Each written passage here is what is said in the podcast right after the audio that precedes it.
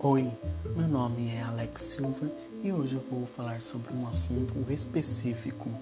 É muito fácil reconhecer quando os outros são preconceituosos, mas pode ser difícil reconhecer isso em nós mesmos. O preconceito vai acabar algum dia?